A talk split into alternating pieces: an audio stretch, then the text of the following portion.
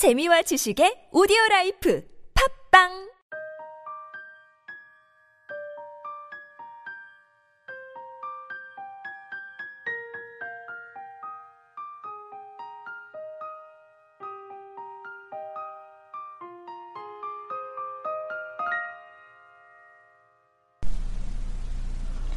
거장은 첫 번째로는 열정이 있어야 한다. 정말 원하는 것을 담은 영화를 보면 그 작품 속에서 열정을 읽을 수 있다. 두 번째는 자신의 한계를 볼 줄 알아야 한다. 창의적인 일을 하려고 노력하면서 자신의 영역을 개척해 나가는 것이다. 또 자신의 한계까지 도달해 보려는 노력이 필요하다. 마지막으로는 나누는 것이다. 영화는 자신만의 것이 아니라 다른 사람과 공유하는 것이다. 자신이 배우고 인생에서 경험했던 것을 관객에게 공유하는 것이다. 라고 왕가희 감독은 말했죠. 안녕하세요.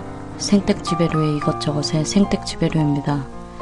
날이 갈수록 무더위가 더 기승을 부리네요. 더운 여름 시원하게 잘 보내고 계신가요? 오늘은 저번 방송에 이어 왕가희 감독에 대한 이야기를 마저 나눠보도록 할게요. 저번 방송에서 타락천사까지 이야기를 나눴죠. 타락천사에 이어 왕가희 감독이 내놓은 작품은 바로 해피투게더입니다. 해피투게더는 왕가희 감독의 두 페르소나인 장국영과 양조위가 호흡을 맞춘 아릿한 멜로 드라마입니다.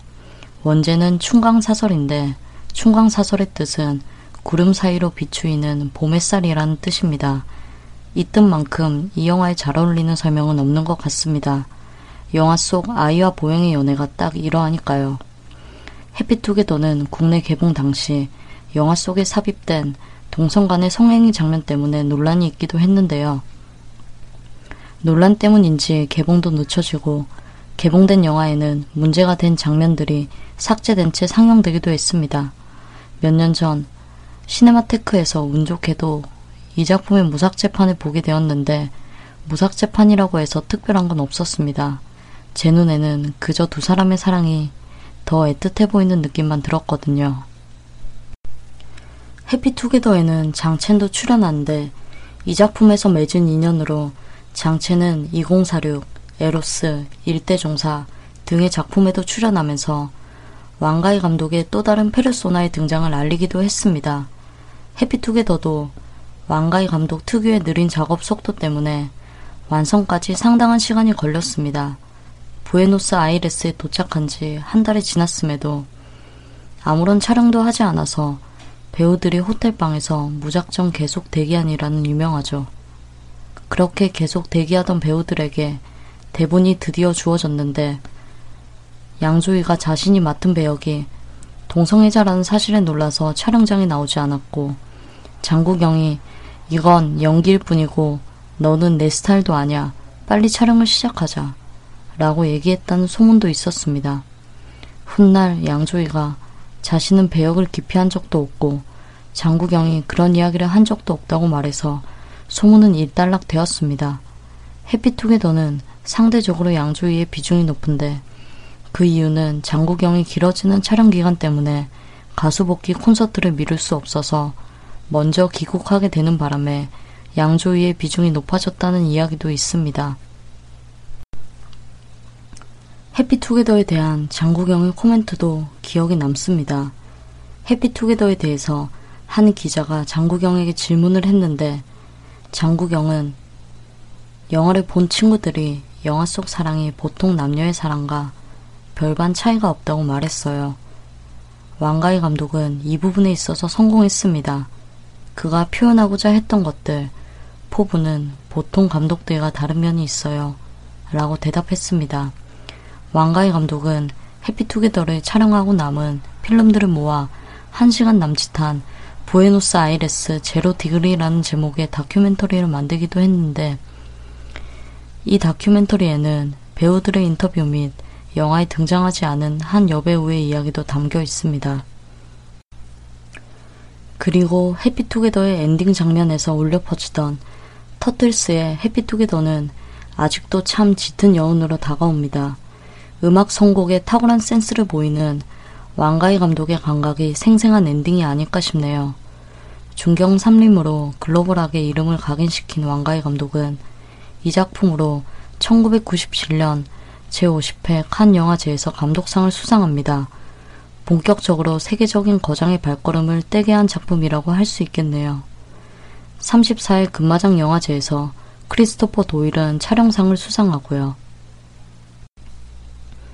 이제 21세기의 왕가희 감독의 작품으로 넘어갈 시간입니다. 2000년도에 발표된 화양연화가 왕가희 감독의 21세기 첫 작품입니다. 화양연화는 인생에서 가장 아름다운 시절이란 뜻입니다. 1930, 40년대 상하이에서 큰 인기를 끌었던 스타 주선의 동명의 곡에서 그 제목을 따왔고 영화에도 그 곡이 삽입되었습니다. 양조위와 장만옥이 주연을 맡아 열어냈고요. 왕가희 감독이 살았던 60년대의 홍콩을 배경으로 영화는 펼쳐집니다. 1962년의 홍콩 신문사 편집 기자인 주모은 부부가 상하이 출신 사람들이 모여 사는 아파트로 이사를 오게 됩니다. 얼마 후에 진 씨 부부도 이곳으로 이사를 오게 됩니다. 진 씨는 일본인 무역회사에 근무해서 해외 출장이 잦습니다. 주모우는 진 씨의 아내인 소려진의 아름다움에 자연스레 호감을 갖게 됩니다. 얼마 후 주모운과 진 씨의 아내인 소려진은 서로의 아내와 남편이 바람을 피고 있다는 사실을 알게 되고 그와 동시에 두 사람은 조금씩 서로에게 끌리게 된다는 게 주 내용입니다. 불륜을 그리고 있지만 일반적인 불륜 드라마를 보기에는 너무도 아름다운 작품이라 계속 곱씹게 되는 작품이 아닐 수 없습니다. 이 작품에서 두 사람의 연기는 왜 이리도 애틋한지 보면서 참 먹먹했습니다. 미리 이별 연습을 해봅시다. 라는 대사는 어쩜 이리도 구슬픈지요. 극중 장만옥의 치파오는 장만옥의 아름다움을 더 돋보이게 해주는 최고의 도구가 아니었나 싶습니다. 네킹콜의 키사스 키사스 키사스도 이 작품을 인상 깊게 남기게 만드는 요소 중 하나였고요. 이 영화의 시적인 아름다움에 칸도 반했나 봅니다. 화양연화는 제53회 칸 영화제에서 양조위에게 나무주연상, 장숙평과 크리스토퍼 도일, 이병빈에게 최우수 예술 성취상을 안겨줍니다. 이제는 뭐 거의 단골이라고도 할 수 있는 홍콩 금상장과 대만 금마장에서도 많은 상을 싹쓸어 갑니다. 제20회 홍콩 전용 금상장에서 양조위에게 나무주연상, 장만옥에게 여우주연상, 장숙평에게 편집상과 미술감독상, 의상 디자인상을 안겨주며 장숙평을 금상장 영화제 상관왕으로 만들죠. 제37회 대만 금마장에서는 장만옥이 여우주연상, 이병빈과 크리스토퍼 도일에게 촬영상, 장숙평에게 의상 디자인상을 시상합니다. 2000년 홍콩 영화 평론 학계상에서는 왕가이에게 감독상을, 제6회 홍콩 금자영상 영화제에서는 촬영상을 이병민과 도일이 수상합니다. 2000년 유럽 아카데미 필름 어워즈의 최우수 외국어 영화상과 2001년 세자르상 외국어 영화상도 수상하기도 했습니다. 또 하나 더 있는데요. 화양연화는 2000년 제5회 부산국제영화제 폐막작으로 상영되기도 했습니다. 왕가이의 21세기 첫 작품의 단추를 완벽하게 깬 작품이라 말할 수 있겠죠. 다음 작품은 2046입니다. 전작이었던 아비정전과 화양연화의 속편으로 많이들 회자되고 나죠. 기자이자 작가인 주모운이 소려진가의 기억을 되살리기 위해 호텔 2046호에 머물지만 그 방에서는 묘령의 여인이 자살하는 일이 발생하여 옆방인 2047호에 투숙하는데 그는 그곳에서 2046호에 출입하는 여인들을 관찰하면서 작품을 쓰는 게 주된 스토리입니다. 양조위, 공리, 기무라 타쿠야, 왕비, 장쯔이, 유가령, 장첸, 장만옥, 동결 등이 출연합니다. 캐스팅부터 화려하죠. 왕가희 감독은 1999년에 이 영화의 촬영을 준비하였고 2001년에 양조이, 왕비, 장만옥, 기무라 타쿠야 등의 캐스팅을 확정했지만 촬영 중단과 속개가 거듭되었습니다. 2046은 여러 가지 사랑 이야기가 펼쳐지는데 이 영화가 주는 특유의 판타지스러움이 각각의 사랑 이야기를 몽환적으로 만드는데 큰 역할을 했습니다. 2046을 통해서 왕가이가 자신의 전작들을 얼마나 아끼는지 다시 한번 느끼게 되었습니다. 자신의 영화들에 대한 애정과 사랑이 없다면 이 영화가 만들어지지 못했을 거라는 생각이 물씬 들었거든요. 2046은 제41회 대만 금마장에서 장숙평가 구이명에게 미술 디자인상, 페어라벤과 메린무에게 음악상, 그리고 제24회 중국 전형 금상장에서 양조이와 장치에게 각각 나무주연상과 여우주연상을 안겨줍니다. 촬영상, 미술감독상, 의상 디자인상, 음악상도 수상했고요. 제11회 중국 영화 평론가 상에서도 양조위와 장치이가 나란히 나무와 여우주연상을 수상합니다. 수상 경력이 매 작품마다 너무 많아서 이제는 말하기 입 아플 정도네요. 화양연화에 이어 2046도 부산국제영화제에서 상영되었습니다. 2004년 제9회 부산국제영화제 개막작으로 선정되어 상영되었기 때문이죠. 2046 이후 왕가이는 스티븐 소더버그 감독과 미켈란젤로 안토니오니 감독과 함께 에로스라는 제목의 옴니버스 영화의 한 파트를 맡게 됩니다. 그녀의 손길이라는 제목의 작품입니다. 공리아 장첸이 2046에 이어 출연하고요. 에로스라는 큰 제목처럼 에로틱한 분위기가 흐르지만 역시 왕가이라는 생각이 절로 드는 영상미와 연출은 이 영화를 패셔너블하게 기억하게 만듭니다. 재단사인 장첸과 콜거린 공리의 이야기가 펼쳐지는데 장첸의 순애보적인 사랑이 인상적이었습니다. 그처럼 짧지만 강렬하게 남아있는 작품입니다.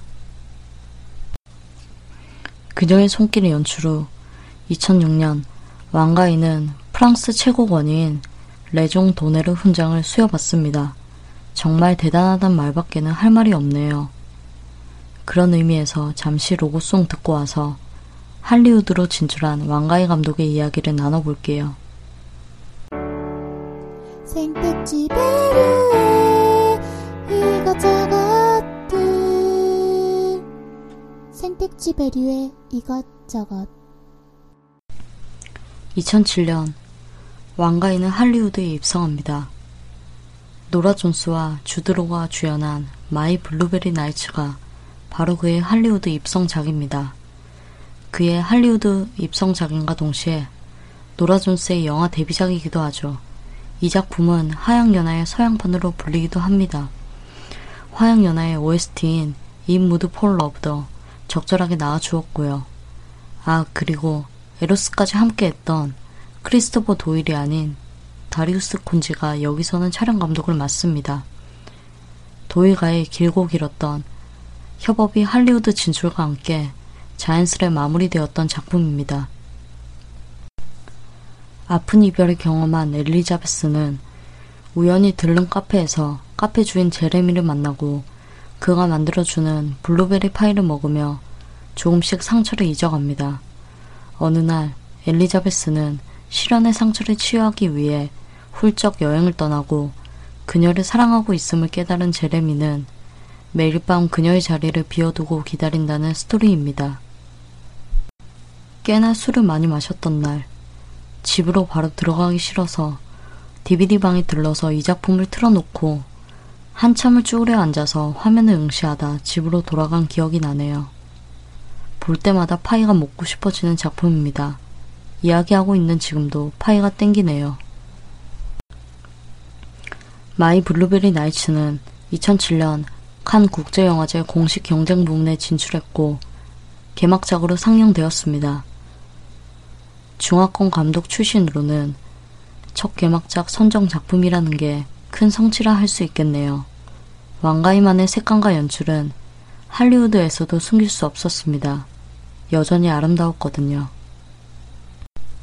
My Blueberry Nights 이후 왕가위는 다시 아시아로 돌아와 작업에 착수합니다. 바로 2013년에 개봉한 일대종사인데요. 사실 왕가위는 2046 이후 몇 편의 차기작을 동시에 준비했습니다.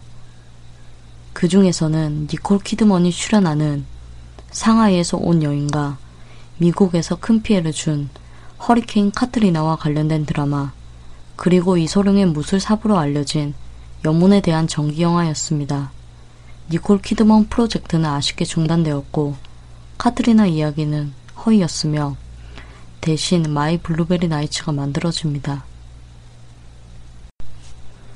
연문의 전기영화에 대해서는 이미 2004년 상반기에 양조위가 왕가의 감독으로부터 제작 이야기를 전해 듣고는 계속 시나리오를 기다렸다고 밝힌 바 있습니다.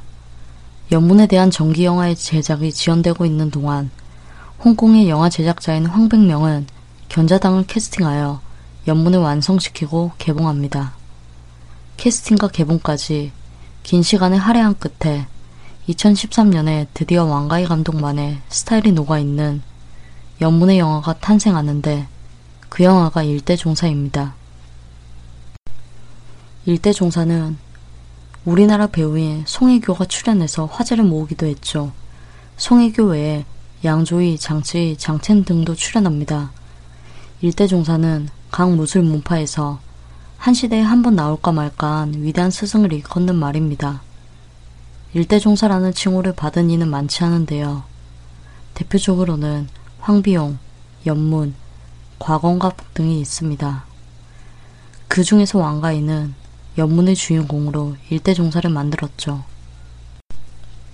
오랜 기다림 끝에 만들어진 작품인 만큼 일반적인 무협영화와는 다른 왕가이의 색채가 아름답게 버무려져 있습니다. 베를린 영화제 개막작으로 선정되며 첫 선을 보였습니다. 중국 내에서도 흥행에 성공했고요. 우리나라 돈으로 560억 원의 흥행 수입을 올리기도 했습니다. 수상도 여전했고요. 홍콩 금상장 영화제에서 총 19개 부문 중 12개의 부문을 수상하며 신기록을 세우기도 했습니다. 금마장 영화제와 금계백화 영화제에서도 장치희가 여우주연상을 수상했고요. 일대 종사 이후 몇 년째 그의 신작 소식이 들려오지 않고 있어서 애가 탔습니다. 그런데 얼마 전 반가운 소식을 들었습니다. 왕가희 감독이 18부작 웹드라마를 제작한다는 소식입니다. 환 미디어 그룹과 계약을 체결한 왕가희 감독은 중국을 비롯해 전 세계에 배포될 18부작 웹드라마를 두 시즌으로 나눠서 만든다 합니다. 첫 시즌은 12개의 에피소드로 두 번째 시즌은 6개의 에피소드로 진행될 예정이라고 합니다. 왕가희 감독이 연출하는 웹드라마는 어떤 느낌일까요? 영화에서 보여줬던 스타일리시함이 웹드라마에도 가득하길 바라며 오늘도 저는 그의 신작을 기다립니다. 다음 시간에는 그와 함께 오랜 시간 작업했던 크리스토퍼 도일에 대한 짤막한 이야기로 찾아뵙도록 할게요. 당신과 함께해서 기쁜 생택 지배료의 이것저것입니다. 계속 함께 해주세요.